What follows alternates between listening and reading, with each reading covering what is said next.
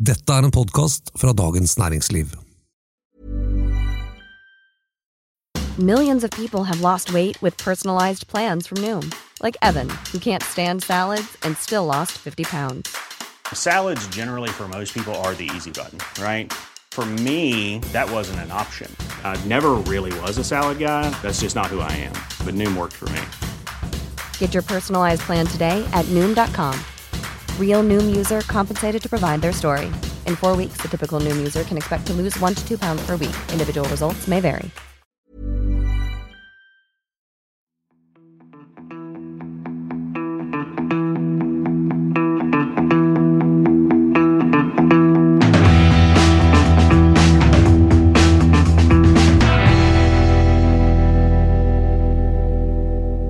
Han er 88 år og genierklært. Warren Buffett er så langt unna en tradisjonell Wall Street-type det er mulig å komme. Men han er blitt en av verdens rikeste på å investere i selskaper som Coca-Cola og Apple. Hva kan vi lære av oraklet fra Omaha? Mannen og fenomenet Warren Buffett er tema i denne episoden av Finansredaksjonen. Jeg heter Janne Johannessen og er innholdssjef i Dagens Næringsliv. Jeg heter Terje Erikstad og er kommentator i DN. Og jeg heter Tor Kristian Jensen og skriver om aksjer. Ja, denne trivelige bestefaraktige typen fra Nebraska, Warren Buffett, um, han begynte aksjekarrieren sin tidlig. Uh, begynte å handle aksjer da han var elleve år. Og har alltid liksom uh, hatt troa på at han kom til å bli, bli rik. Så hvordan, hvordan, startet dette eventyret? Ja, det, som, det, er som du sier. Han skriver i sitt siste aksjonærbrev at han gikk all in i aksjemarkedet som elleveåring. Eh, kjøpte tre aksjer i et selskap og følte seg som kapitalist, og det var en god følelse, skriver han. Buffett er jo særlig kjent for sine årlige aksjonærbrev. Uh, to, du har jo beskrevet det når disse brevene kommer, uh, som um, julaften, 17. mai og bursdag på én gang. Altså, hvorfor blir dere finansnerder så i fyr og flamme uh, når dere får disse aksjonærbrevene i hende? Er, også, det er jo fordi det er, det er en sånn fantastisk miks av altså det, det, er rett og slett livsvisdom. ikke sant? Altså, Mannen er jo snart 100 år. Da, har levd lenge hadde opplevd kriger og depresjoner og all verdens faenskap. Og det er det blitt, blitt, en klok mann ut av, og det skjønner du når du leser det. Han, snakker jo ikke bare om uh, hvordan investere i aksjer, men altså livsvisdom.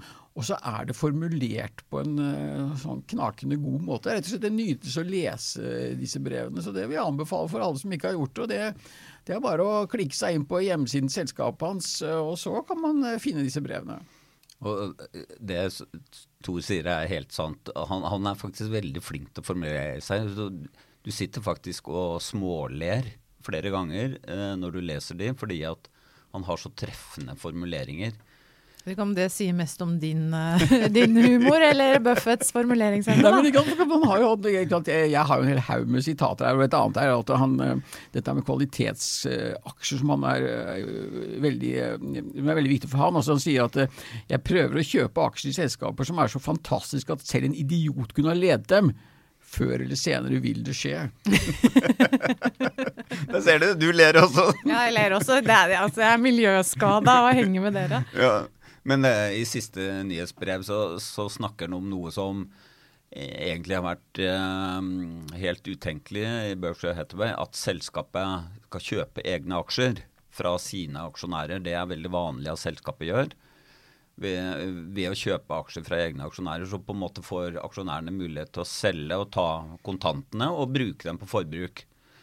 Og så skriver han da at um, han og partneren, da, Charlie Munger, de har ingen planer om å selge noen aksjer. Eh, for de er ikke sånne storforbrukere, men kanskje de kaster seg på å bli big spenders i, i gamle, når de blir virkelig gamle. De blir virkelig gamle, Men nå er jo han eh, Charlie, er ikke han 95? Da? Jo da, og, og, og Buffett er 88. ja, det nekter jeg, å kommer det der to gutter. Jo, men eh, Warren Buffett og Berkshire Hathaway har for mye kontanter nå. Det sier jo Buffett selv òg. Problemet er at eh, de ønsker å kjøpe en elefant, men det er ikke noen elefanter eh, som eh, er til salgs til en akseptabel pris. Eh, med en elefant så mener han et gigantisk oppkjøp. Han vil gjerne kjøpe eh, selskaper og eie dem minimum 80 da, hvor de har kontroll. Og det er jo det som kjennetegner han. Han er eh, veldig langsiktig, tålmodig, og han har kontanter tilgjengelig når andre trenger det. Og da gjør han kjempegode dealer. Det gjorde han under finanskrisen. Da ringte Goldman Sachs og var helt desperat. De trengte penger, banken var i trøbbel. Hvem hadde penger? Jo, Warren Buffett. Han satt der med sin Sherry Coke, som han drikker, jevnt og trutt, og spurte, ble spurt har du noen penger til oss, kan du skyte inn? Ja, men på vilkår som var gode. Så han tjente sykt med penger fordi han har det når andre folk trenger det. Og Du nevnte Coca-Cola, og det er en klassisk investering for, eh, for Warren Buffett. for han hans tese er at uh, dette med at du skal forstå hva, hva, de holder på med, og han eh, liker gjerne lavteknologi. Og det er veldig interessant at under dotcom-boblen så var ikke Buffett i disse høyteknologiaksjene i, i det hele tatt. Så mens en hel haug med amerikanske store investorer gikk konkurs, så kom han nesten uskadd ut fra det. Men Hva er det som kjennetegner eh, Buffett som eh, investor? Hvis jeg skal plukke fram tre ting, så er det jo at eh, Warren Buffett er jo først og fremst kjent som en såkalt verdiinvestor. Altså han ønsker å kjøpe verdiaksjer. Og det er litt sånn Kort fortalt så er det aksjer som prises lavt i forhold til sin bokførte verdi. Og motsatsen er det som heter vekstaksjer, hvor du har en høy pris i forhold til den uh, bokførte verdien. Det høres litt, litt, sånn teknisk ut, da, men dette her ligger helt i, det grunnsteden for Warren Buffett sin, uh, sin uh, tenkning. Og så er det altså at det skal være selskaper det er mulig å forstå, og at det skal ha en god ledelse. Han har jo selv et eller annet sted sagt at vurder ledelsen nøye. Det skal være sånn at du skal kunne gifte bort din eneste datter til denne ledelsen. Så god må de være. Ja, det blir kanskje vanskelig å, å, å finne, da, eller? Noen, noen, selskaper som lever opp til det, den syretesten der? Ja, og, og, det er sånn at Buffett han leter og er tålmodig. Men når han først har kjøpt et selskap, og han liker gjerne å kjøpe hele selskaper, ikke bare aksjer i selskaper, så vil han aldri selge dem. Det er noe som kjennetegner han som investor. At det å har funnet en god aksje, da beholder du den så lenge du kan. Det er en, en, mm. og, så, er, han, ja, er han vel ikke så veldig opptatt av aksjekursene. Altså, hva er det han ser etter når han plukker, eh, plukker selskaper da? Ja, Det er eh, altså den, den dypere verdien. og helt riktig som du sier, eh, aksjekurs det interesserer han seg ikke for noe særlig for. og altså Makroøkonomiske forhold akkurat nå interesserer han seg heller ikke for. Altså Et av de andre kjente sitatene hans er jo at om du ikke ønsker å eie en aksje i ti år, så skal du i hvert fall ikke tenke på å eie den i ti minutter. altså være kortsiktig trader. Han går inn, og gjør en vurdering, ser at her ligger det verdier i selskapet, og så er han villig til å sitte på den aksjen, om ikke livet ut, men i hvert fall eh, long term, som de sier i USA. Altså hans store eh, ideal i, eh, i, livet sånn når det gjelder investeringer, er en som heter Benjamin Graham, som har gitt ut en klassiker som heter The Intelligent Investor. Og Buffett har skrevet et forord til den boken hvor han, han, forteller at han leste den da han var 19, og mente det var den beste boken han hadde lest om investeringer noen gang. Og det gjentar han nå. Det er fortsatt den beste boken om investeringer han har lest noen gang. Og han var så ivrig at han dro til det universitetet hvor Graham eh, underviste, for å bli elev med han, og han ble også venn med han. Eh, og, og, og liksom Det er den filosofien om at en aksje den har en pris, men selskapet har en verdi. Du må forstå verdien av selskapet. Og så kan aksjekursen være høy eller lav i forhold til verdien av selskapet. Men det er verdien av selskapet du må forstå. Men han må jo ha gjort noen feil, han også. Han kan jo ikke være bare en uh, investor med, med glorie, sånn som dere beskriver ham. Han har gjort en stor tabbe nylig ved at uh, han gikk inn og eller var liksom Berkshire Hathaway sammen med et uh, annet selskap har kontrollert Kraft, og, og, så har slått dette sammen med, Kraft, med Heinz, uh, si, mest kjent for ketsjup. Den sammenslåingen var ikke lur, og nå ble det tatt store nedskrivninger nå i 2018 som påførte da selskapet han, hvor han er eh, styreformann og konsernsjef, et stort tap. Og bare at han er styreleder og konsernsjef i samme selskap, er jo ikke bra. Det er noe som oljefondet, som jo er også medeier i Berkshire Hathaway, ikke liker. Man skal skille de rollene. Så han er på ingen måte en perfekt investor. Og Det er veldig interessant det du sier om den Kraft Heinz-historien, for det setter jo en kile inn i eh, en av hans andre teorier. og Det er, eh, det, er en sånn eh, klassisk leiesetning i finans at du skal drive porteføljetenkning. altså Du skal investere over flere aksjer, og gjerne flere typer segmenter og flere land, for liksom å redusere risikoen. Men det der har ikke Warren Buffett uh, noe tro på. Han mener du skal heller fokusere på noen få selskaper. Og det er da, som Terje snakket om i stad, sånne kjempeinvesteringer som han da typisk gjør. Warren Buffett mener at risiko det oppstår ved å investere noe du ikke forstår. Så altså det viktigste er at du må faktisk sette deg ordentlig inn i det du skal investere i. Og da gjør det ikke noe om du investerer i noen få selskaper. Og han har, denne, eh, han har denne tanken da, om at han forstår ikke hvorfor noen investorer vil putte penger i sin tyvende beste investering investering. Hvis du da heller kunne putte de pengene i den investeringen som, den, som du mente var aller best. Nå virker jo Buffett lynskarp, da, så det er veldig lett for han å si at man skal investere kun i selskaper man forstår. Mm. Han skjønner vel uh, alle selskaper, han da? Ja, da, men det var veldig godt, Unnskyld at jeg avbrøt her, for det var godt poeng. Det var nemlig det andre leddet jeg kom til. Og det er at hans læresetning er at dette er for proffene. For uh, oss andre, holdt jeg på å si, så anbefaler han lavkost uh, indeksfond F.eks. Uh, indeksfond som trekker SMP 500, den store, virkelig store, brede amerikanske aksjeindeksen. Og det er jo det som er, gjør det veldig vanskelig å kopiere hans investeringsprofil, er at den krever en enorm disiplin. Den krever at du setter deg inn i selskapene, at du forstår hva du driver med, at du leser årsrapportene.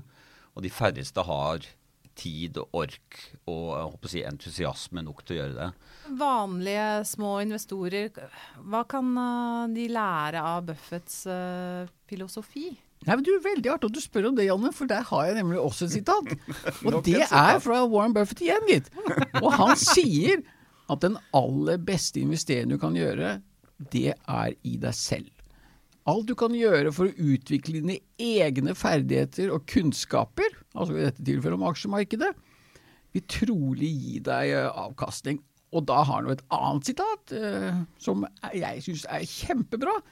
Når en person med penger møter en person med kunnskap, vil personen med kunnskap ende opp med pengene, mens personen med pengene ender opp med erfaringen. Men han virker jo også som en øh, sympatisk type. Han bor i et beskjedent hus der han bodde i mange tiår i Omaha. Uh, han spiser på McDonald's og får liksom to-tre to, dollar hver dag av, av, kona til å da plukke en frokost. Og hvis det går litt dårlig i markedene, så tar han en liksom beskjeden Mækkern-frokost. Uh, Altså, er det noe med hans livsstil som også måte, gjør ham til en veldig god, god investor? Han er jo en, en, fascinerende fyr i så måte fordi han, han, lever liksom der han alltid har eh, vokst opp. Han er en sånn small town guy. Og så snakker han egentlig mot de store gutta, de mektige på Wall Street. Og han, er, han, er, han tar ikke fem øre for å liksom eh, Ikke skjelle dem ut, men bare fortelle dem at de gjør feil. Og han går løs på akademikerne og sier at eh, de som bare tror på sånn effektive markeder, sånn, de tar helt feil. Men samtidig så eier han jo Han er blant de største eierne i de største bankene i USA. Så han tjener jo fett med penger på Wall Street, samtidig som han driver og kritiserer dem. Ja, og så, er det jo dette med hans øh, forsiktige livsstil. og det, der, Sånn sett så har vi jo en her i Norge også, og da tenker jeg jo på uh, Olav Thon. Ja. Mm. Er de noe like, bortsett fra at de er veldig nøysomme og rike? De er i hvert fall langsiktige, begge to. Og det, Thon har ikke solgt mye. Han har kjøpt mye, og han har ikke solgt mye. Så der ligner de absolutt. Mm.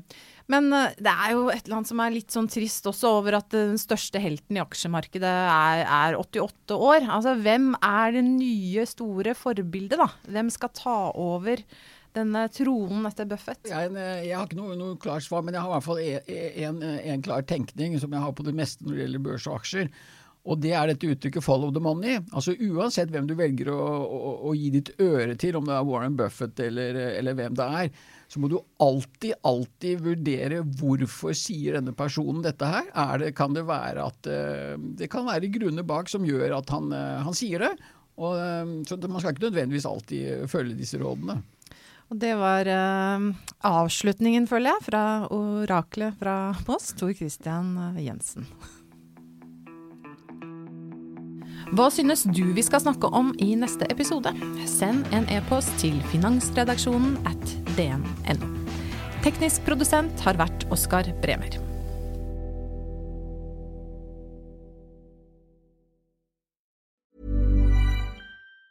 Planning for your next trip? Elevate your travel style with Quince. Quince has all the jet-setting essentials you'll want for your next getaway, like European linen premium luggage options, buttery soft Italian leather bags, and so much more. And it's all priced at 50 to 80% less than similar brands. Plus, Quince only works with factories that use safe and ethical manufacturing practices. Pack your bags with high-quality essentials you'll be wearing for vacations to come with Quince. Go to quince.com slash trip for free shipping and 365-day returns. Hi, I'm Daniel, founder of Pretty Litter. Cats and cat owners deserve better than any old-fashioned litter. That's why I teamed up with scientists and veterinarians to create Pretty Litter. Its innovative crystal formula has superior odor control and weighs up to 80% less than clay litter. Pretty Litter even monitors health by changing colors to help detect early signs of potential illness. It's the world's smartest kitty litter. Go to prettylitter.com and use code ACAST for 20% off your first order and a free cat toy. Terms and conditions apply. See site for details. When you need mealtime inspiration, it's worth shopping Kroger, where you'll find over 30,000 mouthwatering choices that excite your inner foodie. And no matter what tasty choice you make, you'll enjoy our everyday low prices, plus extra ways to save, like digital coupons worth over $600 each week. You can also save up to $1 off per gallon at the pump with fuel points. More savings and more inspiring flavors make shopping Kroger worth it every time. Kroger, fresh for everyone. Fuel restrictions apply. Du har nå hørt en podkast fra Dagens Næringsliv.